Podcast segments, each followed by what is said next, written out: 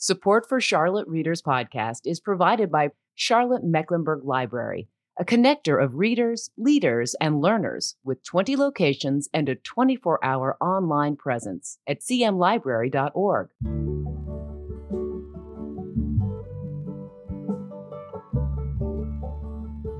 Hey, listeners, welcome to this fall 2021 edition of Charlotte Readers Podcast, where authors give voice to the written words, part of the Queen City Podcast Network and the Authors on the Air Global Radio Network. In this episode 266, we visit with Michael Polelle, author of American Conspiracy, a thriller set in Chicago following the assassination of a presidential candidate and the disappearance of city gangbangers. Detective Jim Murphy, the Chicago PD, pursues leads that take him to Sebastian Senex, an aging pharmaceutical tycoon determined to rig elections and cheat death with secret blood research at Promethean Pharma to restore his youth. Steve Berry, New York Times bestselling author, had this to say about the book a stellar novel of action, adventure, and intrigue. The twists of betrayal unravel at a perfect pace, and Polelle nails the details of this high caliber political drama. Before we jump into the uninterrupted interview today, I'd like to thank you for being here. We are grateful for your presence and uh, really appreciate your time joining us here on the podcast. I'm your host, Landis Wade. I'm a, uh, recovering trial lawyer turned author turned podcaster of books and stories. And if you run out of things to do one day, you can check me out at uh, landiswade.com, find out more about uh, me and uh, my writing. Speaking of writing, shameless plug here by the other sponsor of this podcast, which happens to be me. Uh, I have a novel coming out uh, in the spring of 2022. It's called Deadly Declarations. You can find out more about that at landiswade.com. There's pre order information there uh, for ebook and soon uh, print book as well. It's uh, it's a novel that uh, explores a 250 year old North Carolina mystery set in Charlotte, which, if solved, might change U.S. history uh, possibly the first great American government conspiracy. John Adams called it one of the greatest curiosities and one of the deepest mysteries that ever occurred to him. And Thomas Jefferson called it spurious and an apocryphal gospel. I'm talking about the Mecklenburg Declaration of Independence, which is the heart of this novel, uh, but it's modern day, set in a uh, retirement community where the reality of getting older is a combination of fear, doubt, humor, and new life and where these characters that uh, I've invented transport readers to the courtroom and then to the Virginia countryside to prove that age is just a number when searching for and finding the truth. Hope you'll check that out at landiswade.com. For everything related to the podcast, check out charlottereaderspodcast.com. We've got show notes on each episode uh, with images and links. We've also got a community blog there. Uh, if you're a writer, you can submit there. We've got a lot of great content and speaking of great content, uh, we put out a book report every two weeks. It's free to sign up for, and uh, there's some free stuff you get when you sign up. You can check that out at the uh, podcast website. Uh, hey, we won't spam you because, frankly, that takes way too much time. But enough of this prologue. Let's get to today's episode. Michael, welcome to the show. Well, it's a pleasure to be with you, Landis. Yeah, and uh, congratulations on the book. Thank you. Yeah. So, first, let's talk a little bit about you and about the setting for this book. American Conspiracy is set in Chicago. Uh, you were, as you said, born and bred in Chicago, and you began your career as a Chicago trial lawyer there. Tell us about the Chicago you knew growing up and in your law practice and how it differs or is similar to what we see in American Conspiracy. Well, when I grew up in Chicago many years ago, 1938, so I grew up basically, my formative years were in the 1950s. And so it was a pleasurable city growing up. I enjoyed it. Um, I uh, went to the University of Loyola in the city, and I had gone to Loyola Academy. So I was educated in uh, Chicago and uh, raised in Chicago, and um, it was a quite quite a different time. It was the it was the era of Mayor Daley, where everything was stable, predictable. Uh, and for many people, it was the city that worked, as they said, uh, without many of the problems we have now in Chicago. Yeah. And um, I found it interesting, uh, Michael, that you did set it uh, in, in the city that you're so familiar with. Uh, but your first book, uh, The Mithras Conspiracy, was a history based mystery. And uh, a 2020 finalist in both the Eric Hoffer Book Awards and the Royal Palm Literary Awards of the Florida Writers Association. It was set in Italy, and I'm just wondering, does that have anything to do with the fact that you directed a comparative law seminar and an annual media law conference in Parma, Italy? Partly, yeah. Partly, um, I, I think. I, let me start by saying I I think setting was the initiating uh, impetus for me to write both books. Growing up in Chicago made an impression on me. It still lingers uh, in terms of my identity, who I am, where I came from. And the city of Rome also. Now, I'm of Italian background, and um, at Loyola, I studied Latin, even a little Greek. Uh, I studied the classics, majored in history, uh, minored in English. So I was very steeped in the history of Europe, especially Italy. And so when I went to Rome and saw the ancient temples beneath the current churches, I was just uh, overwhelmed by how history is piled on history. And that's true, of course, throughout Europe, not just Italy, but uh, especially in Italy, 2,000 years of history. Um, and when I came back to the States, that stuck with me always. How our history of 250 years seems like a drop in the bucket in many ways. Yeah, it does. And you, you, your settings are you know integral to your story. I mean, you could feel the, you know, the intensity of the Chicago landscape in this recent book, American Conspiracy. Um, I noticed, Michael, in your bio that uh, you obtained a Fulbright scholarship in Germany, but you now live in Florida. Does that mean the next book's going to be set in Germany or Florida? I don't know. It's a good question, Landis. After I was coming to the conclusion of my first book, I knew exactly where I was going. I was going to start the second book because the protagonist of my first book, Commissario Marco Leone, goes to Chicago on a sabbatical and becomes the buddy of Detective Jim Murphy. Uh, now that I've finished the second book, I really have no idea. I, I uh, I'm trying to follow the advice I think of Hemingway, who uh, influenced me a lot when I was growing up. I read all of Hemingway, and that it's to let the well of imagination fill up. I'm not trying to force it. Uh, I'm just trying to see what happens. Yeah, well, I think Jim, I think Jim Murphy's a little young to become a you know a snowbird and head to Florida, but maybe there's something that could, could take yeah. him down there. Well, I, I uh, yeah, I, I, have a couple of scenarios um, that uh, I'm, I you know I, I I'm, I'm interested in history. Um, Steve Berry, who was kind enough to write the endorsement of, um, of American Conspiracy, um, is well known as a lawyer who also is fascinated by history. And so I, I, we have a natural affinity because that's exactly what impresses me the pull of history um, uh, on the present and the mysteries, the mysteries that are still meant to be unraveled. Yeah, I, I, agree with you. We had Steve Berry on the show, and listeners, you can go back and, and catch that episode. Um, he, he had a very exciting thriller. And, and, and Michael, like you, I'm drawn to history as well. My next novel uh, is going to be about uh, a historical event set in Charlotte that uh, hadn't been solved in for 250 years. Uh, so that's that's that's kind of fun. Um, but Michael, you know, listeners might be interested to know that uh, you know you're kind of a recovering lawyer like I am. You know, you have some of those same traits, but not in addition to being a, a practicing trial lawyer, you became a law professor, and uh, right. you, you, went to, to Paul uh, College of Law and then John Marshall Law School, where you taught constitutional law. And I'm just wondering how those experiences have influenced your writing, and particularly your recent novel. That's that's an excellent question. I know you you characterize yourself as a recovering lawyer. I was thinking about that, and I'd rather call myself a retiring lawyer. and, and, I say that because I don't regret my years in the law. Uh, in high school, I was a debater. I enjoyed argumentation as my wife can attest, perhaps too much. But I, I enjoyed the art of ideas and discussing ideas. Uh, something I feel we're really losing. People really get, take everything very personally nowadays. Uh, and um, but anyway, uh, I enjoyed that part of my life. I enjoyed the earlier years of trial practice precisely for that. And I think it also helped me become a writer because as a lawyer, you have to be able to tell a story to the jury. You have to, especially when I was a lawyer, the jurors in Illinois could not take notes. Now they can.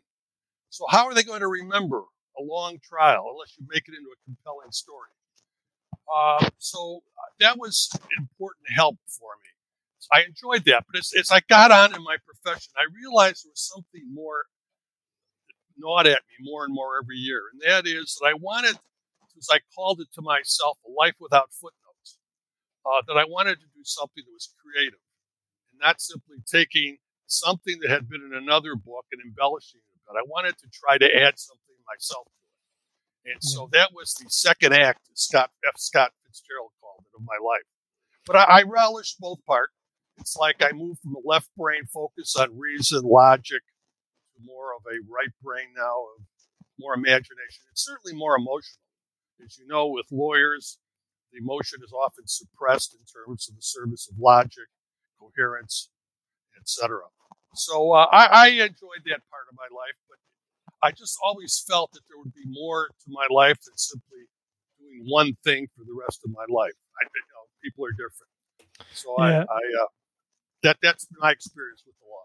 Yeah, that's really good. And of course, my recovering trial lawyer label is a little bit tongue in cheek. I think I you know have a lot in common with you. I enjoyed all those aspects of being a trial lawyer, being in front of a jury, preparing for it. I didn't enjoy all what was turned into all the, the, the electronic discovery and the hundred thousands right. emails. I'm, I'm, recovering from that, if, if so, so, to speak. But uh, and and also this idea of, of finding something creative in your act three, I think is is a great uh, a great thing to do. And listeners, I just want to let you know that uh, Michael and I are going to jump over to Patreon after this is over, and we're going to talk about this idea of from law professor to novelist and the kind of things that he went through and thought about and uh, maybe what's the same and different and how we're going to do that. But uh, for right now, we're going to focus uh, on the latest book. It's American Conspiracy. Um, it is a, uh, as Steve Berry has said, it's uh, it nails the details of, of, high caliber political drama. And so I want to start there, Michael, with uh, the political drama part of the book. we start out with the assassination of a candidate who's likely going to be the president elect. Uh, a wealthy businessman seeks to throw the election. So, where did this what if come from? I mean, I know we have imagination. I know it come for you. Where did this what if come from? Well, it was um, my years of constitutional law. Um, we never discussed presidential elections, but upon retirement, I, I somehow I got involved in the discussion about it, and I started pursuing it and realized that it was really a very rickety way of electing a president. And when I was in Germany and I tried to explain our electoral college to Germans, trying to use German as best I could and English to supplement it, uh, they were really kind of uh, puzzled because it was so complicated. Then along came the election of 2016. And then I knew that there was a novel to be had, that there was something about that election of 2016 that said, we're, at, we're, we're we're, we're sailing into uncharted waters. And how far can we sail? And so my book wanted to explore uh, the what I call the booby traps of the text of the Constitution when it comes to presidential elections. Yeah, and the evildoer in this uh, case, the antagonist Sebastian Senex. Uh, I mean, I wouldn't be surprised if you know Donald Trump blames him for his loss too. I mean, you know, it's uh, it's just another way to to uh, lose an election, right? Uh, have someone who's going to get in there and do something nefarious. I mean, people are going to believe this is nonfiction, perhaps. What do you think? Well, the, the strangest thing is that I have found that fiction, I have a way of sort of predicting in some conscious way what happens. In my first book, I in the middle of it, I had a pope who resigned. And then lo and behold, Pope Benedict resigned. And I had to change the book and put the Pope into a coma. And no Pope had re- resigned since the Middle Ages. So I wasn't safe there. Yeah. Then I'm writing this book. I thought, well, American conspiracy. I have a uh, a African American senator from Texas who becomes vice president and then president through the back door, as I call it. And then along came Kamala Harris. So uh, history has a strange way sometimes of um, of uh, being in tune with this sort of feelings that writers have catching the spirit of the times. Uh, and what concerns me, and I hope it doesn't come true, is what if we, our next election is thrown into the House of Representatives? and there's stalemate as to who the next president's going to be. We could have problems that are even worse, perhaps, than we think than we have now. Uh, and so that's what I wanted to explore in my new novel. How far could this go? Yeah, you what, really you really drill down into that, Michael, quite a bit. Uh, is that your constitutional back? I mean, you're sort of exploring this idea, and because you do it in depth, and and it's it's you you work out all the permutations about how someone can get elected president who wasn't even running for president, right? Right, uh, absolutely. I did legal research as well as as uh, the other kinds of research, historical research you do for a novel. And I'm indebted in a way to an excellent law review article that was written by Professor Laurence Tribe of Harvard Law School, where he and another writer had posed different scenarios. And I thought, I don't want to write a law review. They've written a you know, marvelous law review. I, I want to get to the emotion behind this. What will this do to this country if anything ever happens? Because, you know, we, we, we sometimes we, we see things and they that could be dangerous, but they're not changed. And uh, lawyers, as you know, I suppose one of the attributes of a good lawyer is to sense a problem before it arises. And one of my concerns is we know what the problem was with the last election in terms of the Electoral Count Act and what are we doing to correct that problem or other problems that might arise? Nothing. So it's a kind of a sleepwalking that makes me uneasy. Yeah, you had you had kind of two plots here going. You had this plot we're going to talk about in a minute with Sebastian Senex, and you got this other piece here involving the House of Representatives and how somebody gets into office. But let's start out with uh, with the inciting incident uh, with our read today on Charlotte's podcast, where authors give voice to the written words. You, are going to read uh, a scene really from the opening of the book, and uh, and so there's probably not any read any reason for any um, explanation. We already know that Jim Murphy is the uh, he's the detective. He's been assigned uh, to extra security detail for a parade for the apparent presidential winner. Uh, and uh, this is that scene that you're going to read um, where after he's distracted, there's an assassination. Uh, uh, anything else you want to say before you pick it up? I'm just going to read a brief quotation by President Joe Biden that I give before I start chapter one. Okay. Imagine what would have happened if, God forbid, Barack Obama had been assassinated after becoming the de facto nominee. What would have happened in America? President Joe Biden said this on August 23, 2019, on the campaign trail. Chapter 1, November 10th, 2028, third day after the election, Chicago, Illinois. After 60 throws of the presidential dice, the election of 2028 came up snake eyes. Media oracles had prophesied Franklin Dexter Walker the presidential winner by one electoral vote.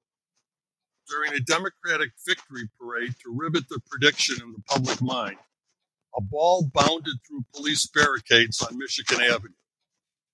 A girl in a wheelchair cried out for the ball. Detective Jim Murphy stooped to retrieve it and change the course of American history. The air cracked overhead. The crowd screamed. Looking like the old Soviet Politburo on a reviewing stand, roly poly politicians in black overcoats ducked for cover. Murphy turned. Walker lay bleeding on the ground behind him. They shot Walker, said the Secret Service agents in charge, fingering a loose earpiece. Get the ambulance scanning the surrounding buildings with upturned faces. The Secret Service agents ringed Walker. Murphy scrambled to join the protective circle. This is on your head, Murphy, said the special agents in charge. Get the hell out of our way. The ambulance wailed as it made its way up the line of vehicles to stop near the candidate's limousine. Paramedics rushed FDW to Northwestern Memorial Hospital. Secret Service and the ambulance left Murphy holding the ball in the middle of Michigan Avenue.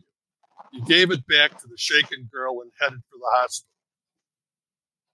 At Northwestern Memorial, Murphy joined the crowd of hospital staff, media, and police milling around the ER for news about Franklin Dexter Walker. Serious was all the media relations department would say. The eyes all around the detective were saying, you're responsible for this. At headquarters, they'd be saying, it's Murphy's Law again in spades. And they'd be right. He had just passed the detective exam and was on his way up to the Chicago Police Department. Awaiting reassignment to the Bureau of Detectives from his current position as security specialist with international relations, he had screwed up his career path again. I want to talk to you, said the Secret Service agent in charge, tugging at Murphy's sleeve.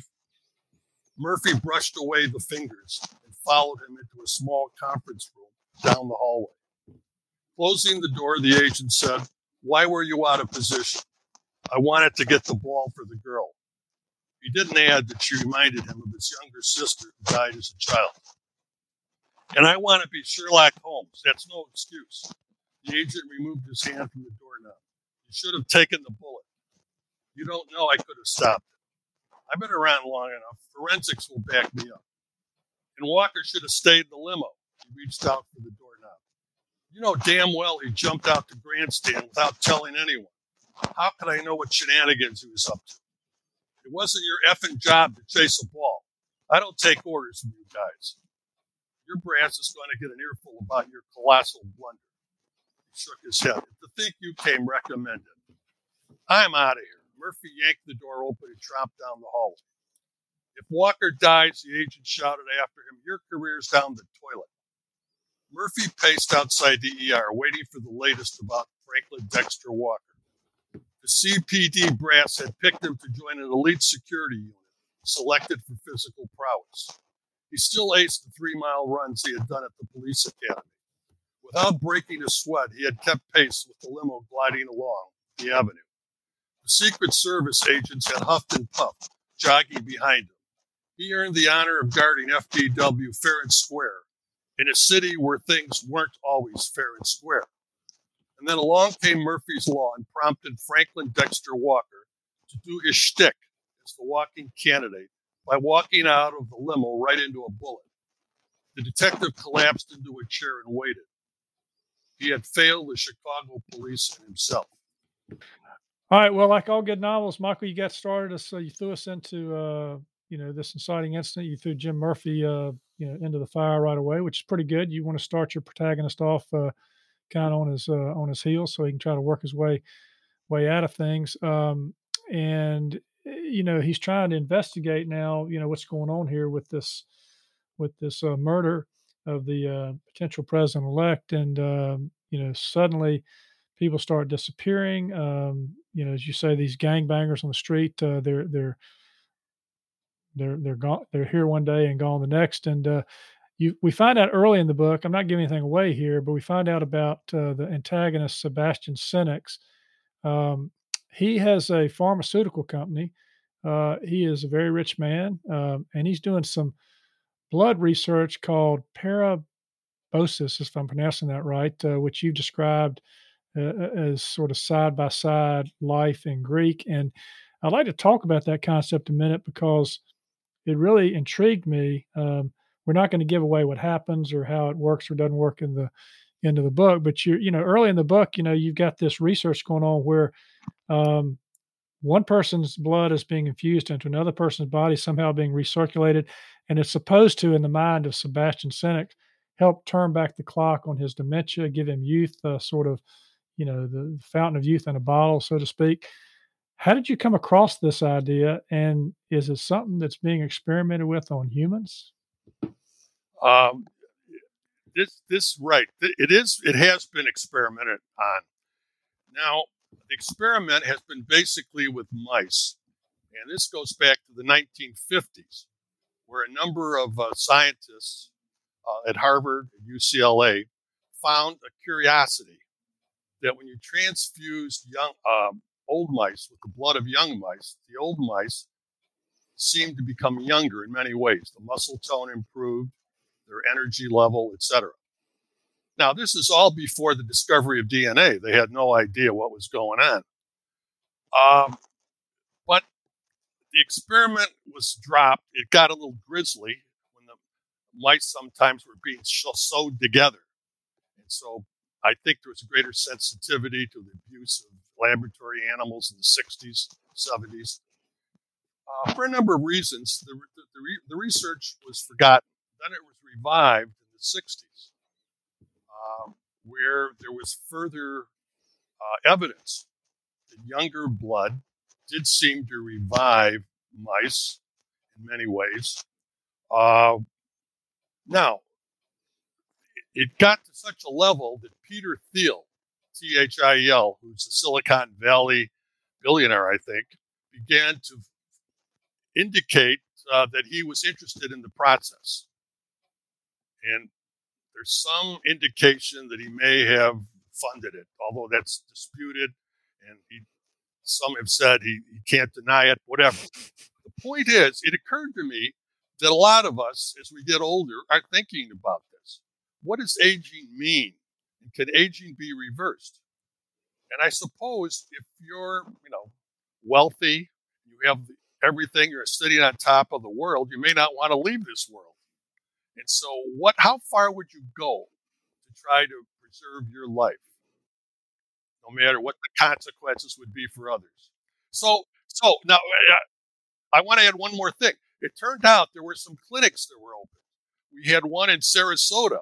Now, uh, it was shut down. I wanted to interview the head, but by the time I got to it, it had been shut down.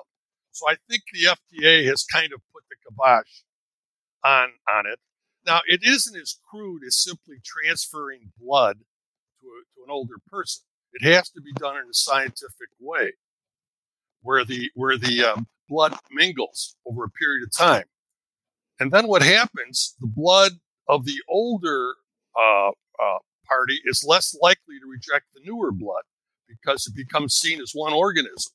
So the, the point is the science was cut off uh, because I think it was being potentially abused. And there was the fear that it's like with, with COVID, that there would be a lot of misinformation, it would be misused uh, by people who would want to discover the fountain of youth and pay good money for it. But there is some basis for it, and it intrigued me no end. Yeah, no, it's a it's a great uh, idea for for a novel, and it's in, intriguing uh, to think about. Uh, you know, given what's going on in the world today, where people are, you know, going to court to try to uh, get judges to let them put uh, dewormers in their body, you know, right, to, right. to try, to try to cure things. who, who, know, who knows? There's probably going to somebody's going to read your book, uh, Michael. They're going to want to go to court to to to use this particular technology to to reverse time, you know, and uh, so that's very interesting. Well, okay, so Jim Murphy, uh, he's sort of uh, stumbling along here, trying to figure out what's going to go on, and he comes across Sebastian Senex, and and there are a lot of conflicts that you develop in this book, which are, which is great for for novels. I was just curious, uh, you know, uh, any particular conflicts or any particular obstacles that you uh, particularly enjoyed placing in Jim Murphy's way in this particular book? Yeah, Jim Murphy. I don't want to. I don't want to spoil sure. the the, uh, the twist in the novel. Right. But Jim Murphy has a relationship with somebody we'll call a, a, a relative to the family. This relative is an older one who's kind of looked over his career. In fact, he's the godfather. And he represents this, got the, the, the, um, this police uh, commander represents the seamy side of the city, the clout side, the city under under the Klieg lights, where things get done. Um, and as Bismarck said, where you don't want to see the sausage being made. So this this rubs Jim the wrong way because he's very straight. Um, and so throughout this novel, there's this tension between them, between what it takes to survive in an environment and to what what price will you pay to conform to what is expected of you in the environment in which you're living. Hmm. Yeah, he does. He does have to deal with a lot of uh, challenges in this uh, book, and uh, a lot, a lot of interesting themes. You got the modern medicine possibilities. You got the chaos in elections. You got what happens uh, when it gets kicked into the House of Representatives, and then, of course, you know, with all good thrillers, you got the power play going on with people that want that power, uh, want to take it and stay with it. Uh, just a few questions here, Michael, about your writing life before we jump over to Patreon and sure. talk some more. Um, why did you want to become a novelist? I don't I don't know that I ever sat down and rationally said it. I I developed it at I think early age. My I grew up, I think, with love of words. I remember copying down words in the dictionary and um, just seeing how they were. Words that I didn't know I would look up. And there was something that Hemingway marked, remarked that he'd done the same thing. You have to be in love, that he was in love, or you have to be in love with the dictionary. I suppose that was the primitive start. Um, and then in high school, we had a English program. It was very good. We were expected to read if I think it was voluntary, but you got extra credit if you read a novel a week. So I got very early discovered novels, and I enjoyed novels. I didn't think there was anything particularly uh, unmale about reading novels. So I got into Hemingway, who is perhaps uber macho. But anyway, uh, that kind of developed my love of reading, and Scott Fitzgerald and other writers. Uh, and then when I started teaching, I, um, in the middle of my career, more near the end, I started, I wrote my first unpublished novel, which mercifully remains unpublished, uh, called Broken Love Beads. It was about the 60s. It's kind of amusing. I left practice for law teaching with some misgiving. I thought maybe it's going to be very quiet. Uh, maybe I'll just vegetate in the ivy, you know, in the halls of ivy, and I'll miss the, the thrill of, of the uh, of the trial. You know, the things that were driving me crazy, the stress. Maybe that's what I needed. The first week of teaching, there was a strike by the students about the Vietnam War, and everything was downhill or uphill depending on your perspective for the next five years between 1970 and 1975. Yeah. Uh, it was a very tumultuous time. Uh, I think the problem I made as a writer is I tried writing that novel while the emotions were still very raw and very fresh. And I could see, look, I read it over every time, every once in a while I read it over, and I can see what the flaws are. So, as usual, you learn a lot, often more from your so called failures than your successes, but it's never been published. So that got me started. And then I heard a lecture by Scott Turow about 1L, his first book, a nonfiction book, his first year at Harvard Law School. And I thought, I was there. I was a first year law student. I'm not saying I could have written the same book Scott Turow did, but I felt I could have done something. I had those, I had strong feelings, but I didn't act on it. And then I, um, I invited Scott Turow to speak at one of my media law conferences, and he graciously accepted and talk about the lawyer as novelist which whetted my appetite even more. Um, and so at that point, I had this unfinished novel. Um, I married, we moved to Sarasota, my life had changed. And as I tell people, when I got to Sarasota, uh, I was deprived of all excuses not to write. I was an emeritus professor. It was John Marshall. Now it's called the University of Illinois at Chicago School of Law because of a merger. So I had all the time in the world. I thought one day, I'm in a beautiful area. I'm near the beach. I can see the beach. If I don't write, there's no way I can blame this on something else about a busy career or anything else. So that really motivated me to keep going. So mm 2019, I completed a novel, the first novel, The Mithras Conspiracy. And I was especially helped, I think, by attending Thriller Fest, Fest in New York. The, uh, because I knew I wanted to write a thriller or a mystery like Steve Berry. And um, he was one of the speakers. Uh, that really motivated me even more because I, I just felt we were on the same wavelength, a lot of good uh, information. And so that got me to the first book. The first book, as I said, just inspired me even more to go for the second book. Yeah, that's great. And and given that uh, history, um, I sometimes ask this question. I'll ask it of you: if you could tell your younger writing self something very helpful based on what you've learned now that you've written uh, one unpublished uh, novel and two published novels, what would that be that, that would help your younger writer self? It would, I suppose, it would be, for me at least, trust yourself with the guardrails down. Because as a lawyer, I, I realized in many ways my thinking was kind of rigid, at least for a novelist. Uh, in fact, I think it's said that Napoleon Bonaparte made the statement uh, that a lawyer's mind, something to the effect that a lawyer's mind is so sharp because it's so narrow. and I thought, and it's been attributed to various people, but I think the consensus seems to be Napoleon some way alluded to it. And I thought that's true. I mean, it's good in a way because I, you have to be concerned about details if you're going to be a novelist. But there are what abstract details like communism, uh, Trumpism, abstractions that mean nothing in terms of an individual life. So you have to be aware of individuals. Individuals are not ideas; they're people, and they have different conflicting feelings, ideas, and emotions. And that was all kind of new to me to get in touch with. I started my first novel by writing an outline, literally. Point A, one, two, three, four, like preparing for a trial. I would never do that anymore. now, it doesn't mean that you just go completely the other way. Some can. Like I, I, I have an idea. I have to have a, I have to have an urge to write, a passion to write. It gets me going. I have to say something. But once I get it out, the first chapter or two, it's like, okay, where do I go from here? At that point, I might outline or scribble on some paper, some notes, so I know where I'm going to the next stoplight, if you will.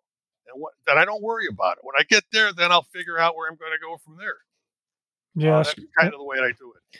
That's great. I love I love that perspective. Uh, listeners, we've been talking to uh, with Michael Polelle. He is the uh, author of American Conspiracy. You can find out more about him uh, in the show notes at charlottereaderspodcast.com. Pictures of him, links to his books and his bio and that kind of thing. And also the book cover, which actually shows uh, an upside down White House on the cover, perhaps uh, indicating that things aren't as they might seem in the White House. So, uh, Michael, it's uh, it's been great having you on Charlotte Readers Podcast. Well, thank you, thank you, Landis, for this opportunity to be with you. Well, that's it for today. Another fine author giving voice to the written words. You can subscribe to this podcast for free at Apple Podcast, Stitcher, Spotify, iHeartRadio, and most any podcast platform you like to listen to your podcast on. If you like what we're doing, please consider leaving a short written review on Apple Podcasts or the podcast platform of your choice, because when you do, our authors' voices travel much farther and wider in podcast land. And if you're inclined to help us help authors give voice to the written words, and you'd like some member only content cultivated by our authors and me as our thanks, please consider becoming a member supporter. You can find out how to become a member supporter and more about today's show and all previous episodes at charlottereaderspodcast.com. Thank you for listening. We really appreciate it. I'm Landis Wade for Charlotte Readers Podcast. Charlotte Readers Podcast is a member of the Queen City Podcast Network, powered by Ortho Carolina. For more information, go to queencitypodcastnetwork.com.